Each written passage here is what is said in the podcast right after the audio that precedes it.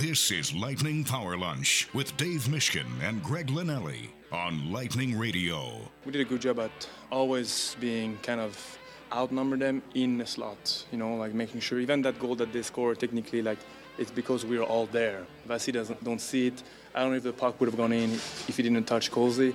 I would rather have us all there more often, and then this kind of goal happen, then we give them a great A right in front of the net. So I think that we didn't we give them shots from you know per- periphery, and that's kind of like and our goalie could see them, and that's that's huge. I think it's always a process, right? Even for a team like this, that's you know won so much, had so much success. Every team or every season, you kind of got to start anew and, and, and, get get those reps in and get everyone get everyone on the same page. Because you know the way we play, it's it's a five man team defense, right? I mean, you can you know defense. Oh, it's just a defenseman, but but we really rely on our forwards to do a lot of work for us too, and and they're so good at it. And you've seen the past two games like how good they can be and how much they help us uh, as defensemen and as uh, you know obviously goaltenders too. So yeah, they, they've done a great job for us. Played pretty complete game, to be honest. I didn't feel like we were in a ton of trouble all night. I mean, they're a good hockey team, so we're going to get some chances, but uh, I thought we limited them pretty well. They, they pushed to be expected, but we weathered it, and you know, Paulie's second goal was a big one for us.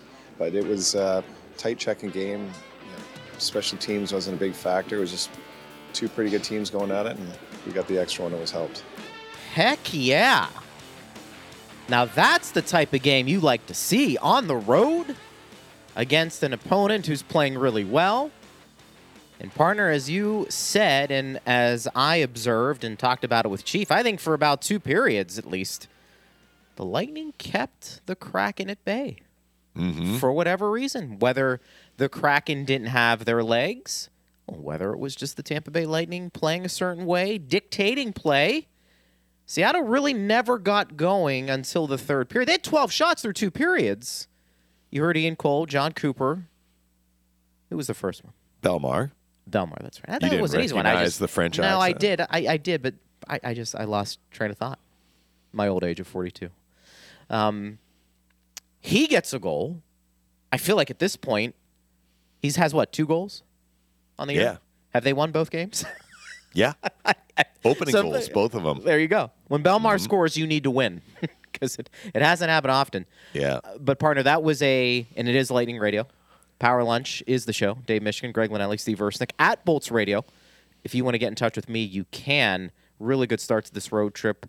And partner, I thought big picture, and then we'll dive into what we saw.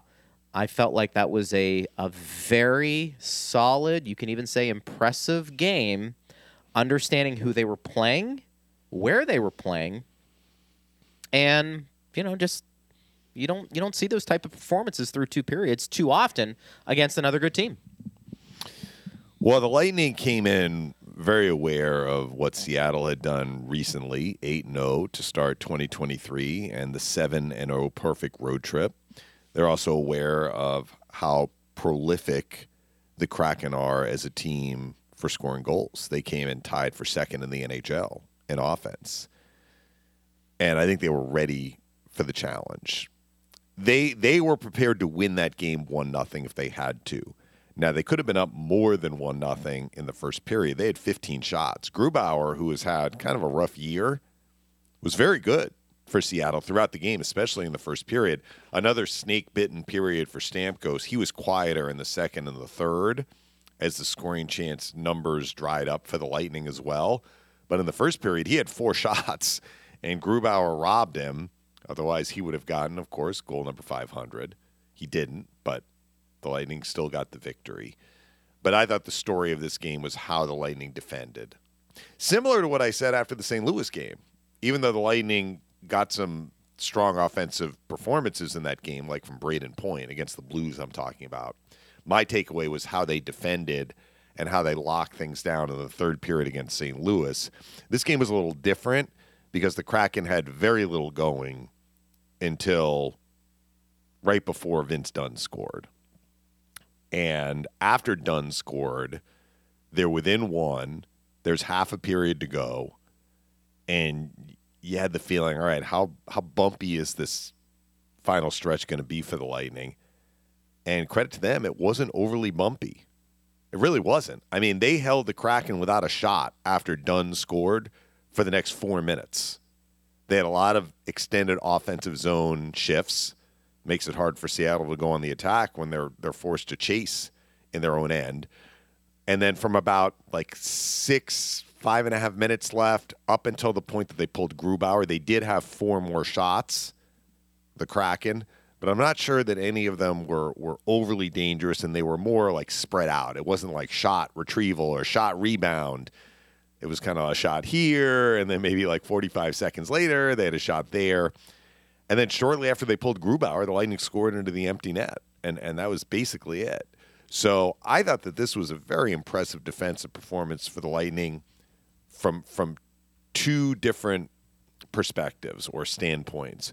First, how they defended as a whole throughout the game, and then second, when the Kraken got the goal and could have really grabbed momentum and kind of snatched a point or two out of a game in which they really had no business being in, the Lightning didn't let the Kraken build any momentum. That was a key moment in the game, those first couple of minutes after Dunn's goal, because the Lightning were, were being pushed really for the first time all day, and they met the challenge.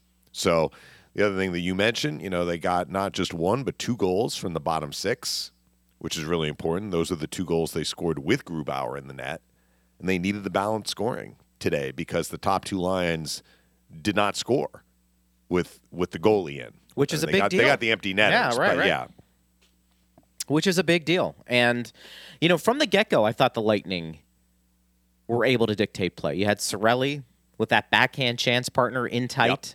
You also saw Killorn with a shot, and I think Stammer had a tip. And yeah, absolutely. They know- could have been up more than one nothing. You mentioned. Grubauer. First off, I was surprised it wasn't Jones because Jones has been the guy. Well, we had given the numbers. back-to-back. It's Yeah. a back-to-back for Seattle, and they have a divisional game tonight in Edmonton. So maybe that makes more sense. Yeah, after that's why. At the big I, I mean, look, they still could have played Jones in the first game, but I think their coach made a decision that, to the extent that Jones is having the better year than Grubauer. yep. I was asking John Forslund and JT Brown about this before the game. I'm like, is it that Jones is is the guy? Well, they said for now he's the guy. I think that there's still some thought that Grubauer might wrestle back some ice time. But if you go under the assumption heading into a back to back afternoon game at home against an out of conference opponent and then road game against a divisional foe that wants to try and catch up to you in the division, it would make sense you would play the guy that has played more in the divisional game, and that's what they did. Right. It was it was good to see, and I, I don't even know. But it wasn't may- a wrong decision to play Grubauer because he gave them a chance he to get did. points out of that game. He really did. He played well, as well as you could. I just thought the Lightning were were a lot better in, in that game, and I don't know if that's where the talent uh, really came to the forefront. You know, you have a team. Chief likes to say, if you get a talented team who works hard, Mm-hmm. you're going to beat a team who works hard that has less talent basically every single time. And I think one He of the He says it a lot better than that. you just Re- did. he really does, doesn't he? Uh, he says hard work. I, I think I know it because I've heard him say it about 35 times. it's tricky. I wanted to say it slow. it's hard work can beat talent, yes, but hard working talent can't be beat. He credits Bobby Clarke with that. yes. Maybe we should make a shirt. I think you that. should write that down, Greg, so you You know what? deliver it a little bit I'm going to be honest with you. I'm not going to write it down. And next time I bring it up, I'm probably going to butcher it again. So that's usually how it plays out. But regardless, I- I think that's been maybe the biggest thing the Lightning have experienced the last three years, and one of the reasons why they've been really good and won championships. The the talent and the work ethic they complement each other very well, especially in key times. I thought that was the case last night, and I think the fact that the Lightning did play with the puck, had some zone time, I do think that's usually their best defense. You know, you can kind of control play, dictate play, mm-hmm. and you don't have to necessarily defend in your own end. I mean, nobody likes to. You know, we're really good at defending in our own end. Okay, you can, but you don't want to make that a habit. And I think the Lightning do a good job when their game is is really moving along of forcing the other team in their own zone and having them play defense because I think the Lightning have a lot of options offensively. Maybe not as much this year as in years past, but Yeah. one through four can beat you. And look, Bellemare, to his credit, got things going. That's a big deal. I Mm-hmm. And that was a, that was a good tip too. It It was a very an good easy tip. play. No, it was a very good tip. Do I think it's a coincidence that again, maybe lighting the fire? It's going to be the ghost of Rudy Balcers, Dave. Every time, every time What that are you guy. implying about yeah, I don't know what I'm implying. It's a Christmas, a little Christmas reference. So, Okay. you know, the fact that like, you know, he gets claimed off waivers the first time, and I saw, I don't know if you agree, I saw an immediate uptick in the level of play from the bottom six. Immediate. And then look, he's getting closer to that conditioning mm-hmm. assignment. He's getting closer to coming up here and getting it done. That has to light a fire under guys behinds who have underperformed a little bit offensively. Do I think it's a coincidence? I- don't. Uh, You could you could disagree, but it's nice to see the competition perhaps elevating some of that play with guys who are on the bottom you know, two lines. And it was good to see, bottom line, good to see Bellemare contribute offensively. I was happy to see that. Yeah. And like I said, it was a really nice tip. One reason why the Lightning did very well in the first period, they made life extremely difficult Yeah. on Seattle clearing the zone. I know this is kind of a bugaboo on our broadcast when the Lightning struggle in this regard. Like you have the puck on your stick in the defensive zone and you don't get it out, you are asking for trouble. And it was like on repeat in the first period. The Kraken had the puck in the defensive zone, did not execute to get out of their own end. And the Lightning would have a shift that would get extended in the offensive zone. Yeah. And the goal that was scored was just another example of the Kraken having the puck and they fumbled it away. Came cross ice. Corey Perry picked it up, dropped it to Cole. They lost coverage on Bellemare. And, and like you might say, well, why was Bellemare so wide open? And I don't know this for certain, but when you have the puck and you're trying to break out, you aren't really hunkering down defensively. You're getting yourself in a position to get out of the defensive zone. The puck gets turned over. Now you're scrambling to get back into position. And it was happening all through the first period. It just so happened that the Lightning converted late in the first on, on the last one of those. That went away a little bit in the second and the third. I agree with you. The Lightning had the majority of the puck possession but I thought it was less pronounced in the second and the third. Seattle had more possession in the second and the third, so it was it was more even, frankly. But the Lightning still did not really let the Kraken generate many dangerous scoring chances. I thought that was really important because this is a team that can score Yes. a lot. Now, I don't know if you read Elliotte Friedman had 32 thoughts out today, written version. And it was actually 31 thoughts. I'm not sure why he didn't put a 32nd on there. He is not he's not doing the written version as much, Elliotte. And when he does, sometimes it's a shorter version, which is fine. That's his prerogative, certainly. But he did have a note in there that I thought was interesting because yesterday we were talking about the Kraken scoring a lot, but not having a high shot volume. Like their average shot count per game is is pretty low. Like it's under 30 shots per game. So as I said to you, Greg, I know you remember this. I said, "Well, what does that tell you?" That means they have a very high shooting percentage. I didn't know how high, but Elliotte actually had that note in there that the Kraken shooting percentage is the highest shooting percentage in league history since they Really? started tracking the stat. Yeah, it's over 11%. Now, he didn't say what I said, which is this probably is not sustainable. What he said was if it holds, it'll be a record. But that jives with what I was seeing as far as the stats.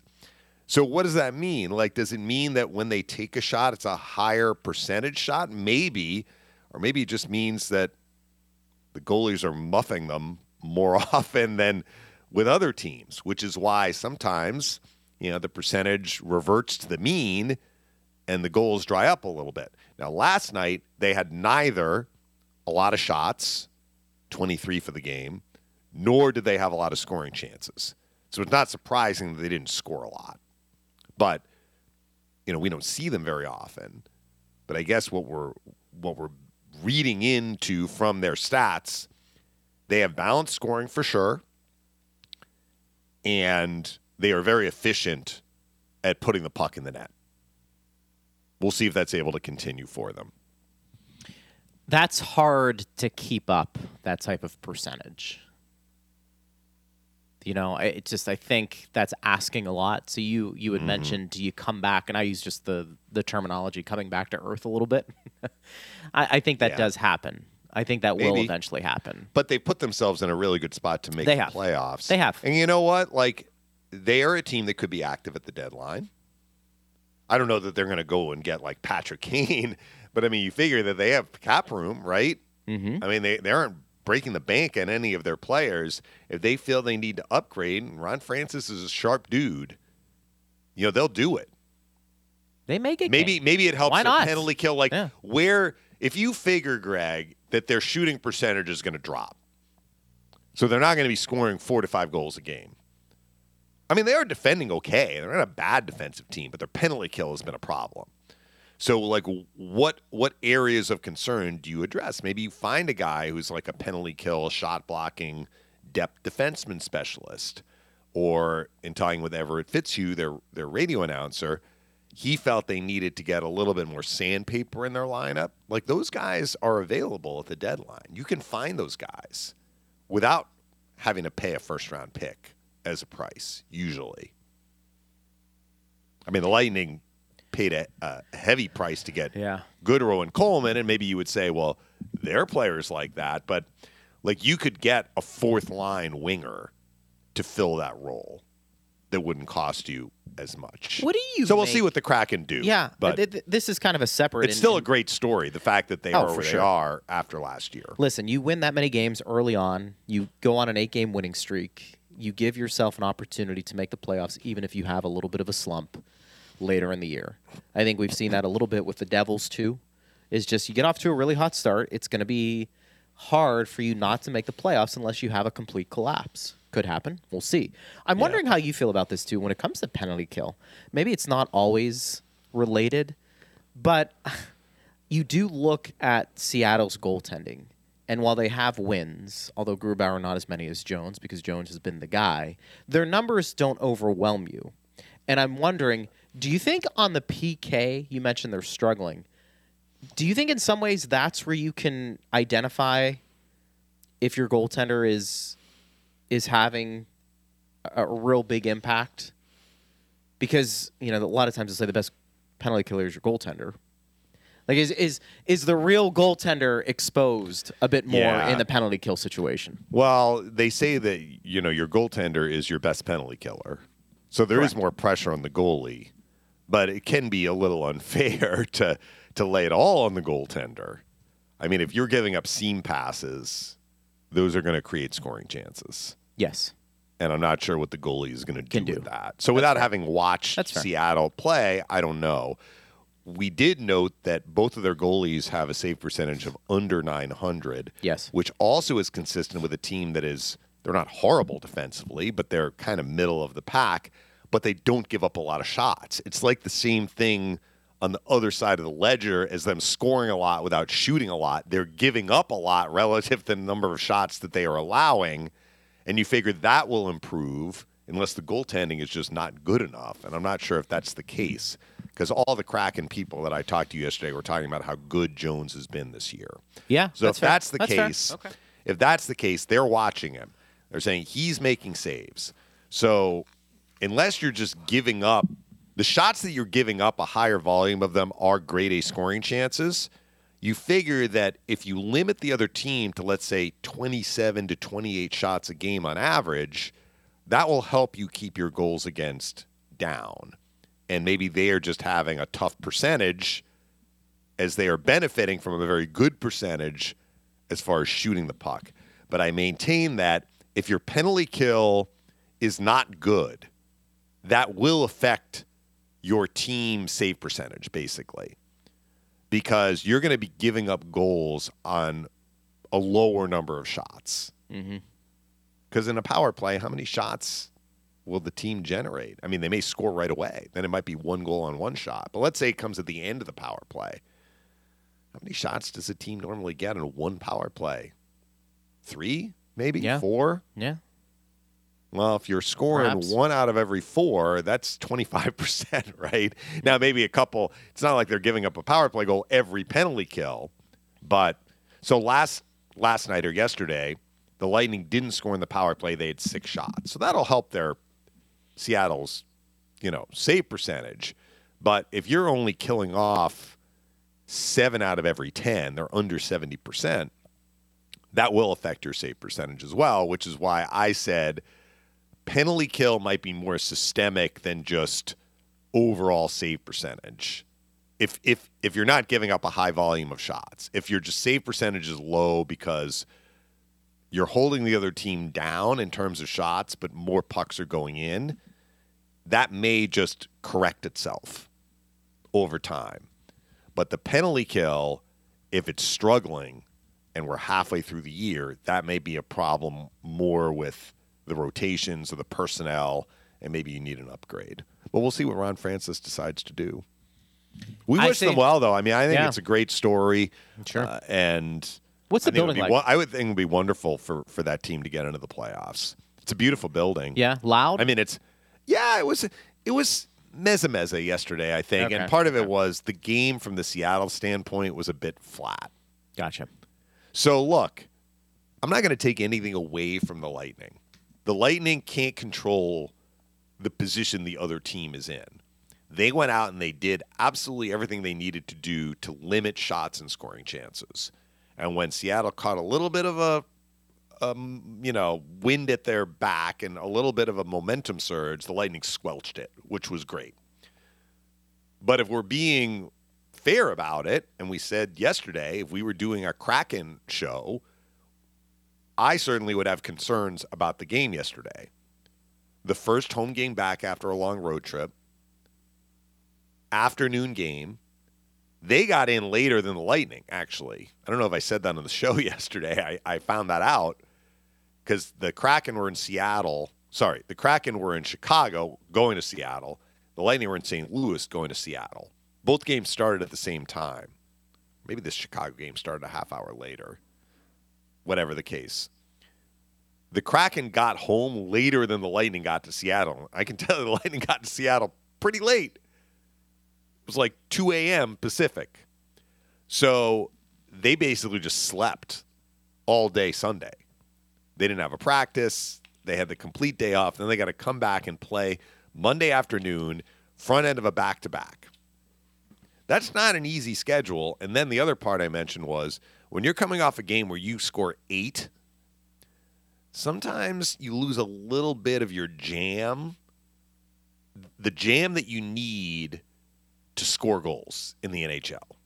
When it comes that easily for you, remember in Chicago they scored what six goals on five, uh, seven shots or whatever it is. Right. Like that's just not going to happen. They know that, but they didn't have a lot of push yesterday. If I'm being honest, I think it may have been a combination of all those factors, and I would expect that they're going to have a little bit more jam to their game in the divisional contest tonight. So look, the Lightning don't have to apologize for what they did. That happens, but I think Seattle had an off day, so I think the crowd felt that a little bit. Pretty cool though. Either end. So the arena, most of the arena, Greg, is actually underground. Like if you were to go on street level to Climate Pledge Arena, I mean it's not completely submerged, but basically if you walk in at street level, you're at the upper concourse. I'm not quite sure why they did that, but it was it was interesting to note. And so at either end zone, there are windows to the outside and they opened the curtains. They had the curtains closed for the practice day the Lightning had on Sunday, but Monday, and it was afternoon, so the daylight, they opened the curtains, so you could look out either end and see the street level. And I was asking JT Brown about this. I said, "Doesn't that bother the players, like the glare?" He said, first of all, we're so far down that what you're getting is daylight at street level." which would be different than if it was like the sun doesn't really have an opportunity to come in as much. And he said, We don't get a lot of sun here usually. And most often their games are at night. So that's Yeah. really not an issue because it's dark outside.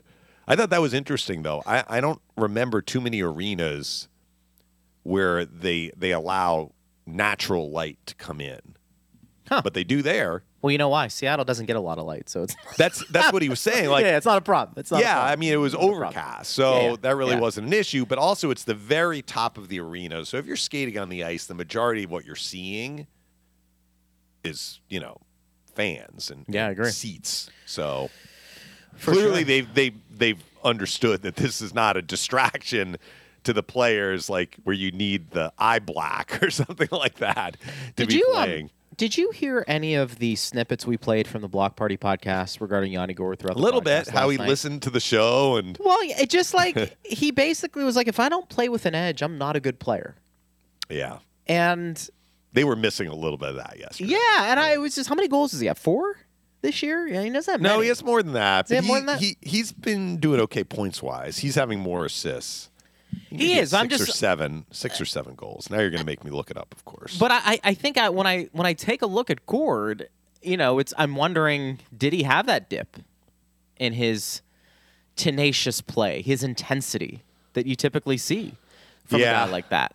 well, you know, he got into it in the game in Tampa. Remember that? That third period of the game was kind of a blowout. At was that, that with point. Maroon? Right? Was it with Maroon? Yeah, Yeah, Yanni has six goals, but he He's has 29 points. he does. So I mean, that's not bad. He's also a plus 17. Now look, if you're scoring a lot and your, your penalty kill is bad, you're going to have some good pluses on your team, right? Yeah, Because the penalty kill, when it gives up a goal, that doesn't count as a minus sure. anyway. And you're and you're in playoff position. What I'm saying, like you've won a lot of games, you've scored a lot, and a higher percentage of the goals you're allowing are sh- are while you're shorthanded, so you're not Yeah. getting a minus. You're going to have plus players, Sure. but you know Yanni at plus 17 is pretty good. Yeah, he got into it with Maroon at Amalie Arena, but at that point the game was what five one. It was it was not a penalty heavy game through No. two periods, and then it kind of got ugly in the third. Yesterday was not a heavy penalty game. No, it wasn't. It wasn't. How about the play of uh, Haydn Fleury I thought he coming in good. there? Yeah, I thought he was solid. You mentioned Hedman. You thought Hedman was fantastic, right? I thought he was. Yeah. I mean, it was a collective effort defensively. I'm looking at Haydn Fleury's ice time. He only played 10:03. Felt like he played more than that. It did. It did. By the way, I can't believe Hedman only has two goals. Is that? Yeah, that I remember weird? the one he scored in San Jose. It was right on Yeah. the first shift of the game. It's unusual. Jumped in the play and, and snapped it in. And he would have gladly taken an assist yesterday. He wanted to get Stamkos the puck, but it's like every opponent is like, we do not want to be the team that gives up Stamkos' It is pretty 500 goal. It is pretty funny how that that does play out because everybody is looking at it Yeah. for sure. You know, that is interesting. But he tried to, and nonetheless, he you know got. I'm glad he he just said, you know what, I'm going to take what they give me here, and he he you do you do have to do that, don't you? I mean, you just Yeah. For his confidence too. It's good to see that puck cross the goal line, but nonetheless, at Bolts Radio, if you want to get involved in the conversation, you certainly can do just that. We do have a question coming in. Basil says last night I was just thinking to myself that Nick Paul was having a pretty quiet game. Then goal. Great effort last night for a close game. It seemed like the Lightning were really in control. I'm not sure I go that far, Basil. I thought his line had a lot of possession time, which is you know kind of what they've been doing. Would you like to see Paul Colton and Maroon generate more scoring chances on a regular basis? Probably yes, but I think that they've done a a fairly consistent job of outpossessing the other team when they are on the ice, and that's Maroon's game. Maroon is at his most effective when he's below the dots in the offensive zone and he can control the puck. I don't see a situation come playoff time where Pat Maroon is still on the third line. And that's not a knock on him per se. I, I think he's a fourth line guy for this team. It goes back to trying to upgrade, I think, in all areas. I think possession is good, but I think you're going to need some production too. And I hmm. think Nick Paul can drive play. Yes, he I can. think he's that type of player. I think you get Maroon in a certain situation. I think he has the ability to keep the puck down low. I think he's he's very skilled at that. I just I don't know how many minutes. If your third line consists of Nick Paul and who else, Ross Colton, you want to throw him out there, or whomever it ends up being, I, how many minutes do you want them playing? And if Maroon's part of that, do you have to juggle the minutes to make sure he's not overexposed? Mm-hmm. Because the the thinking is your fourth line is going to play seven or eight minutes a night. Might even be shortened partner come playoff time. I don't know.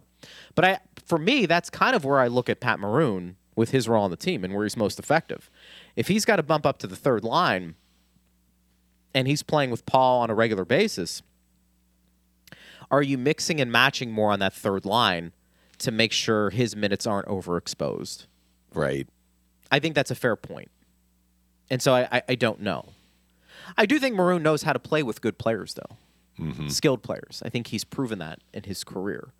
And, you know, we'll see we'll see how that plays out. Look, had, Jon Cooper does not stick with the line if he's not happy with it. He doesn't. And and that has been a line, the three of them, since Paul and Cirelli swapped. Yeah. When? Right before Christmas it was. So Coop is not unhappy. That's that's the way I'll put it. For now. And so that line stays as a line. The other thing we noticed yesterday, Greg, was that Hagel started with Point and Kucherov and stayed with Point and Kucherov through the whole game. So there was no swapping of Hagel and Stamkos last night. Yeah. How about that pass Killorn gave to Hagel on the empty netter? Oh yeah. Wow. Wow. Hustle by Hagel. Well, that- but was- I don't know that Killorn knew that Hagel was going to get there, but Killorn made sure A, he got it out. It was the perfect pass, it. though. Yeah, it was the perfect. I mean, he led and, him. But and he didn't he didn't put too much on it so that it would have been icing. And then if anyone wondered how much flat out speed Brandon Hagel has, he split between Sprong and Schultz, two former Pittsburgh Penguins, I should Yeah. mention, yeah. and and got to that puck first.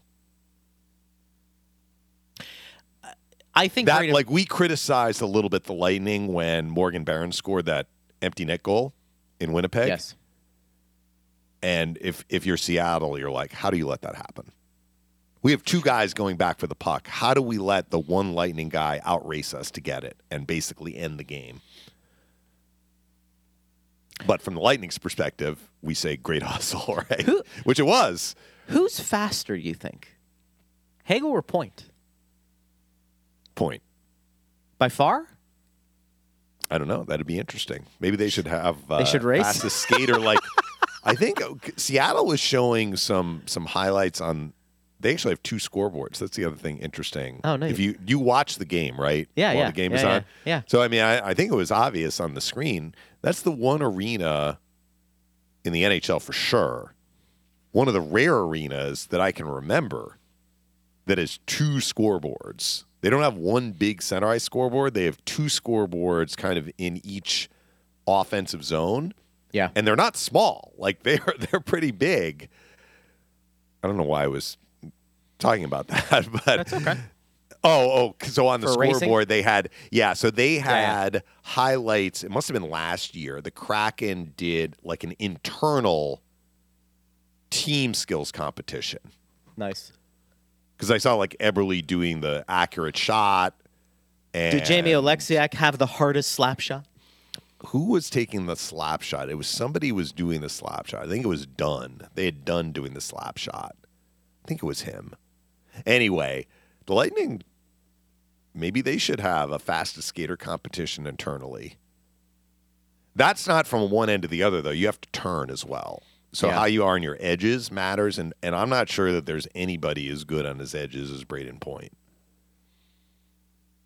No, I, I, I mean, especially with the puck. Oh, He's man. just Now dynamite. in that competition, you don't have to have a puck. You just Correct. flat out go as fast as you can. And Hagel didn't have the puck yesterday. He just had to get to the puck, which he did.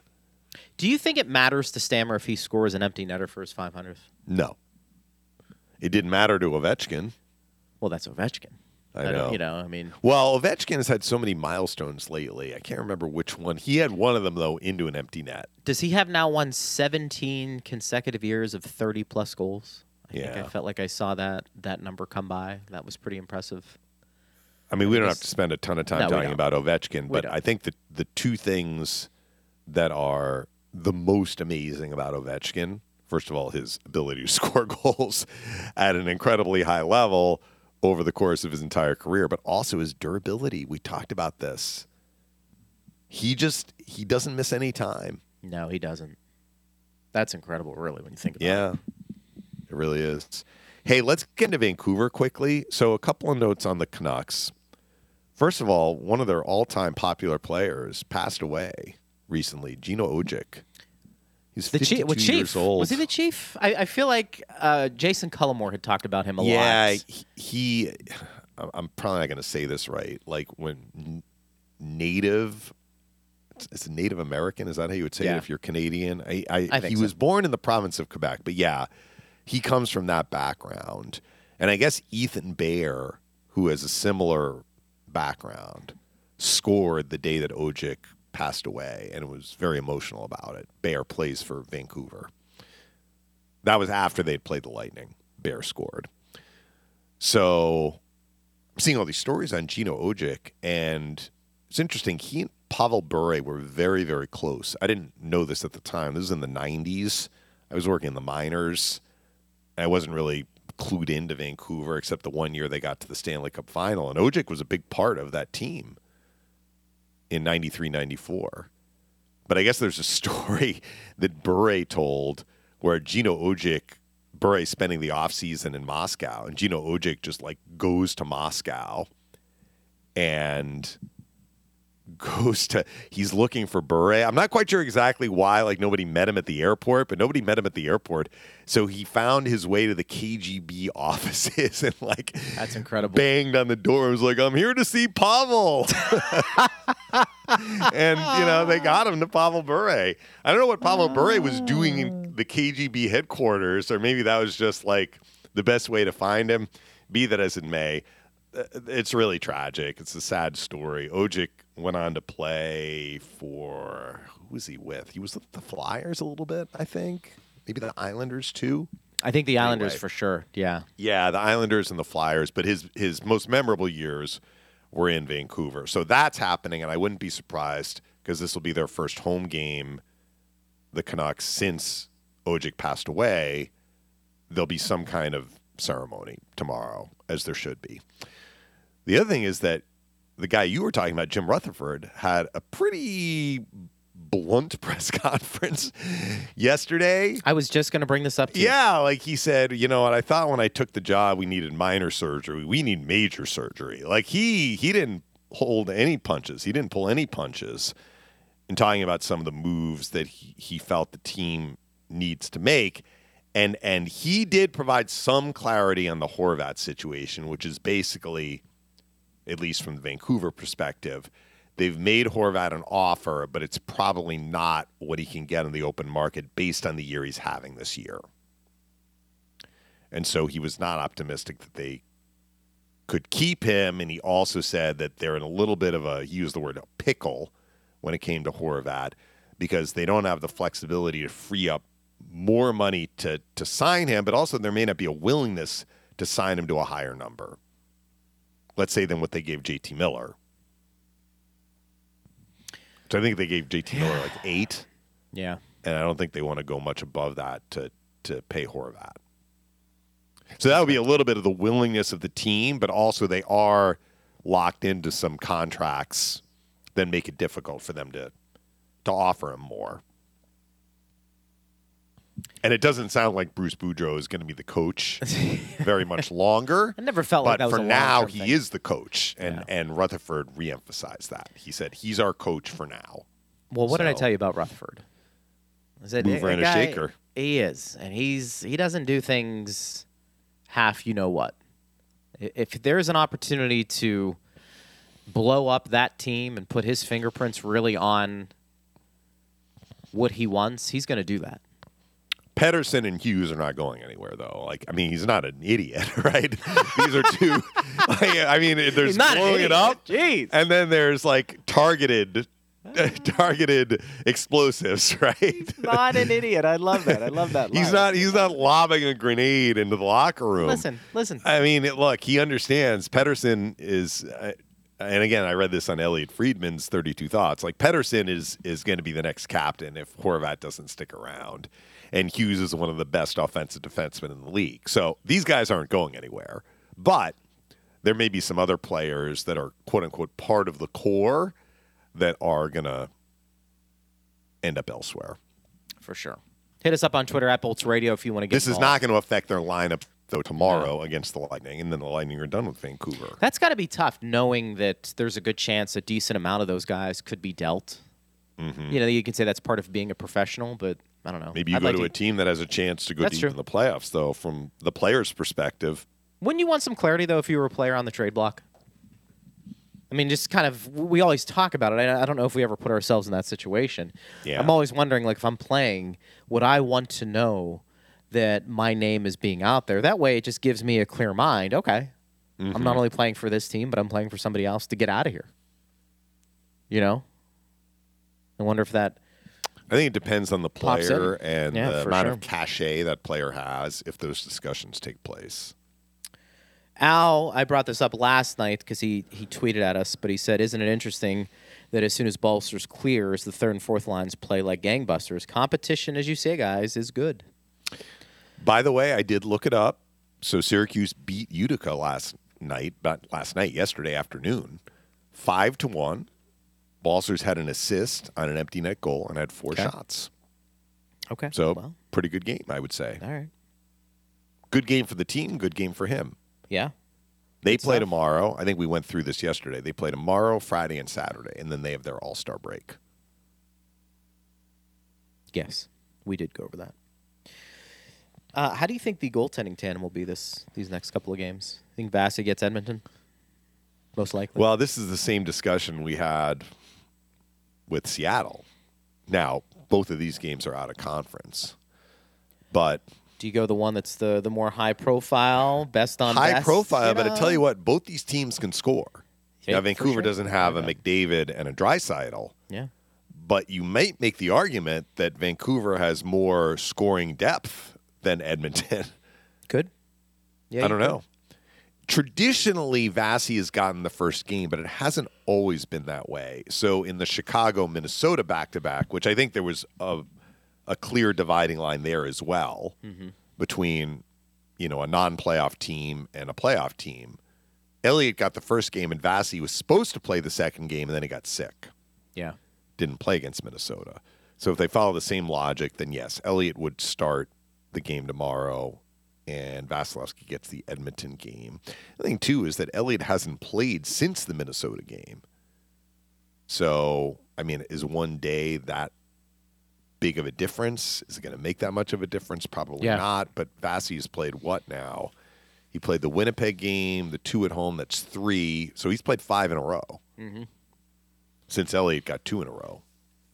Yeah, I don't know. I my my hunch would say They have a skate tomorrow, so I mean we'll be off the air by the time they have their skate because we're three hours behind here.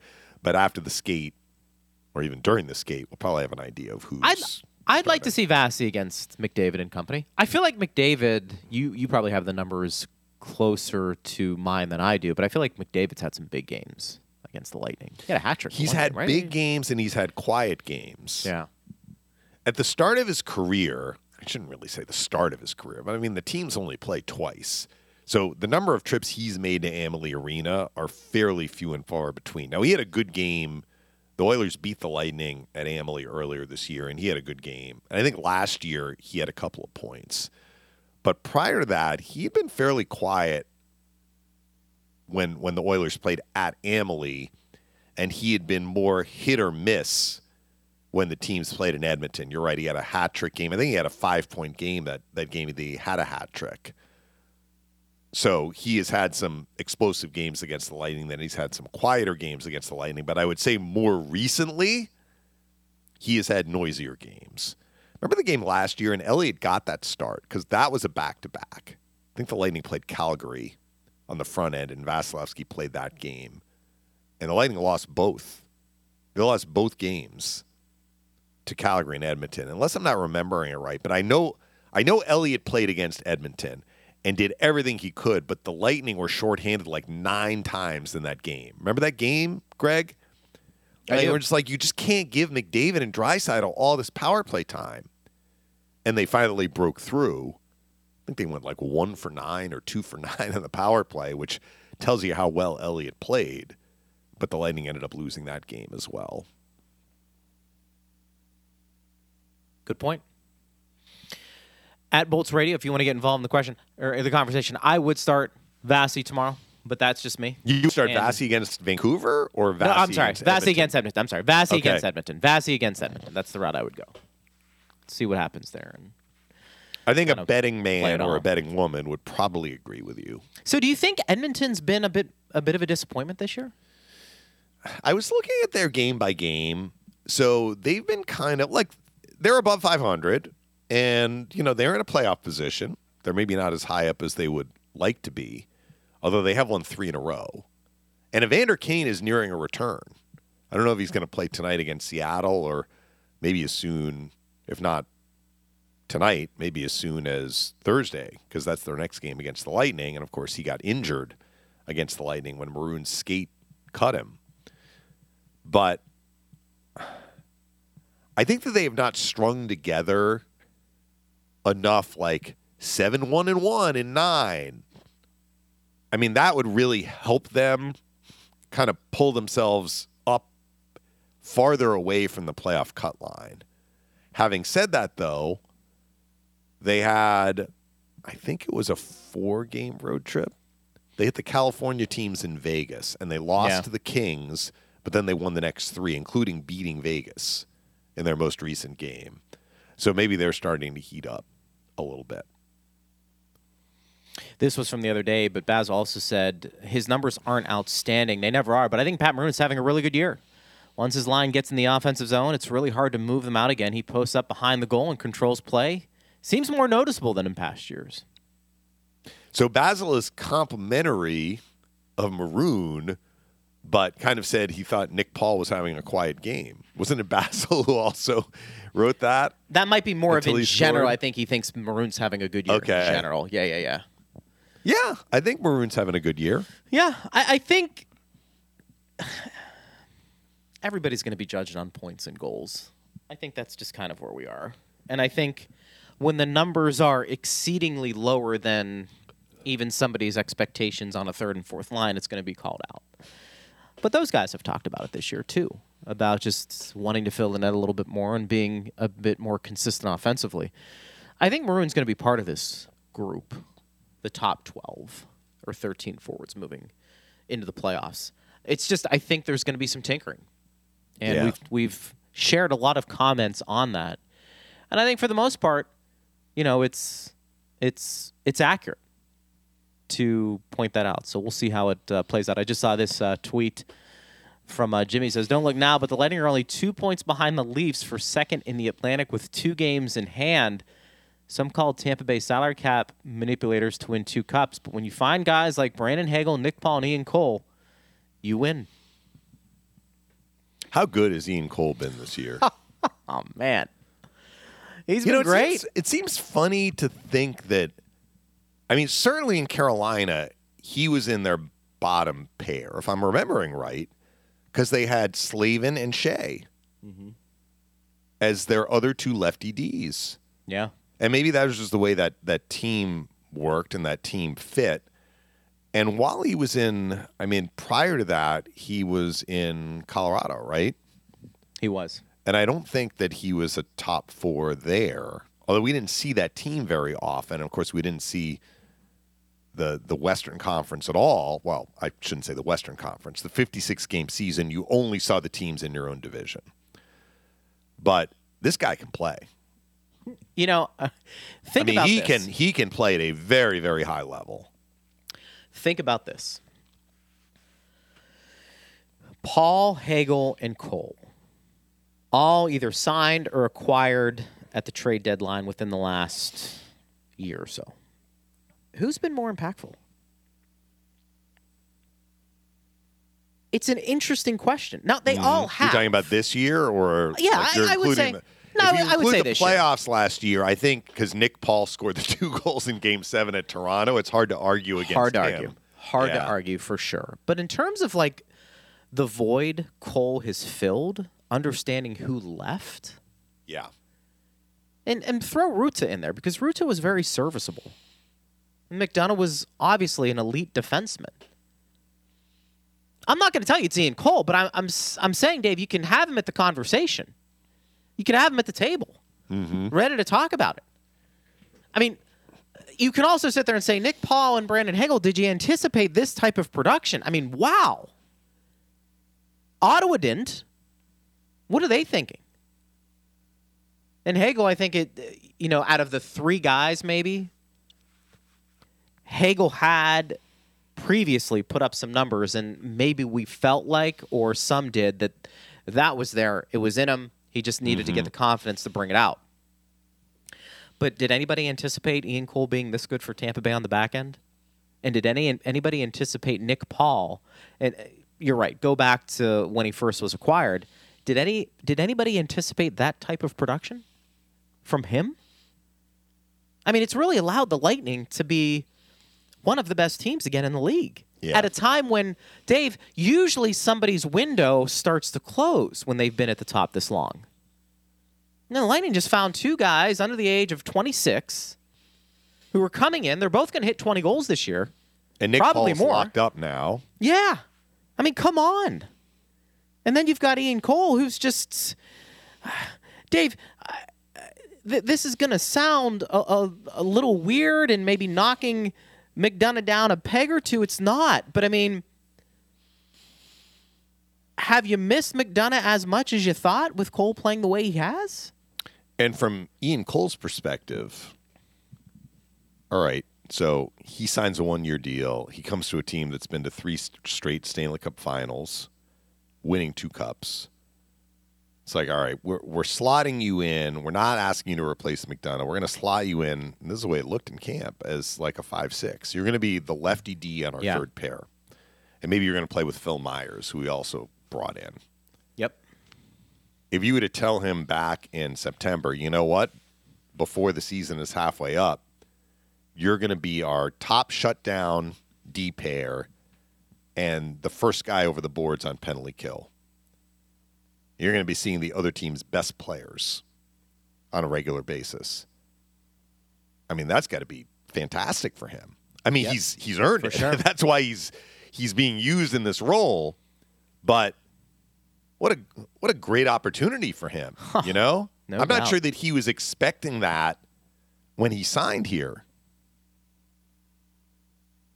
But at the risk of repeating myself, he It's has fair. earned it. And the thing is, His performance has has dictated that he should be used in that role. I He's met the he- challenge. I don't think he's ever really been put into a top four role on the back. Yeah, how did he? How was he used in Pittsburgh? Well, think about Who it was with ahead of him on the left side? You know, when he was with Pittsburgh, I'm trying to remember here. And I he mean, had, a dust up with Sullivan, right? Yeah, and I think that was led the to his departure. I mean, look, Sully That was used him in the playoffs the two He years did. they won the Stanley Cup. So He did. He did. I mean, you had Letang and Dumoulin, right, who basically and then that was, Maatta was pair. Maatta ahead of him. Yeah, Maatta, because? Maatta at the time was still, you know, pretty good. Um, they also had Trevor Daley, Mm-hmm. and Trevor Daley kind of found the fountain of youth. Was bit. Daley there for both the cups? I think he was. Okay. I think he was, and um, you know, he played well. Well, Cole played. I mean, if you look at the game, Played a lot. He, he basically played every game in the playoffs those two years. He did. So he was used regularly. Oh, you know, Ron Hainsey had a big role for like a year that last uh, playoff run. So they they had some guys there that saw some action, but Ian Cole was he was always solid. There's no Mm-hmm. doubt about it. So, anyways, it just I think it speaks to how good he was and is. You know, still big guy too. You know, when I say big, thicker guy can use the body well, block shots. Anyway, it's it's been when you talk about value and production with free agent pickups this year. Um, when people don't include Ian Cole on their list, whatever that ranking is, you have to question the list because the Lightning are getting tremendous value yeah, no and it's doubt. been fun to watch. It's been fun to watch. All right, that's going to wrap it up for us today here on the show. We'll be back at it again tomorrow, and that's going to be a real late one here, Eastern time, partners. A 10 o'clock game, right? Lightning and This is the one 10 o'clock game Eastern the Lightning have on this trip. yeah, This is their final game. Correction. They play Vegas. The Arizona game, I think Arizona is still going to be technically two hours because Gotcha. Arizona doesn't change the clock. I think that game is still when Arizona is going to be two hours behind. Yeah. This is the second to final game the Lightning have in the Pacific time zone. They still play Vegas. Well, we'll have all the coverage for you tomorrow, starting with our show noon to one. Then, of course, the game, pregame skate show, network pregame, and then, of course, the game column. Will have it for you. Partner, great job. We'll do it again Yep. tomorrow. Love Talk it. to you tomorrow. Thanks, Steve Ersnick. Thanks to you for listening. We always appreciate it. Keep those tweets coming in at Bolts Radio. We'll get to them tomorrow, right here on Lightning Radio.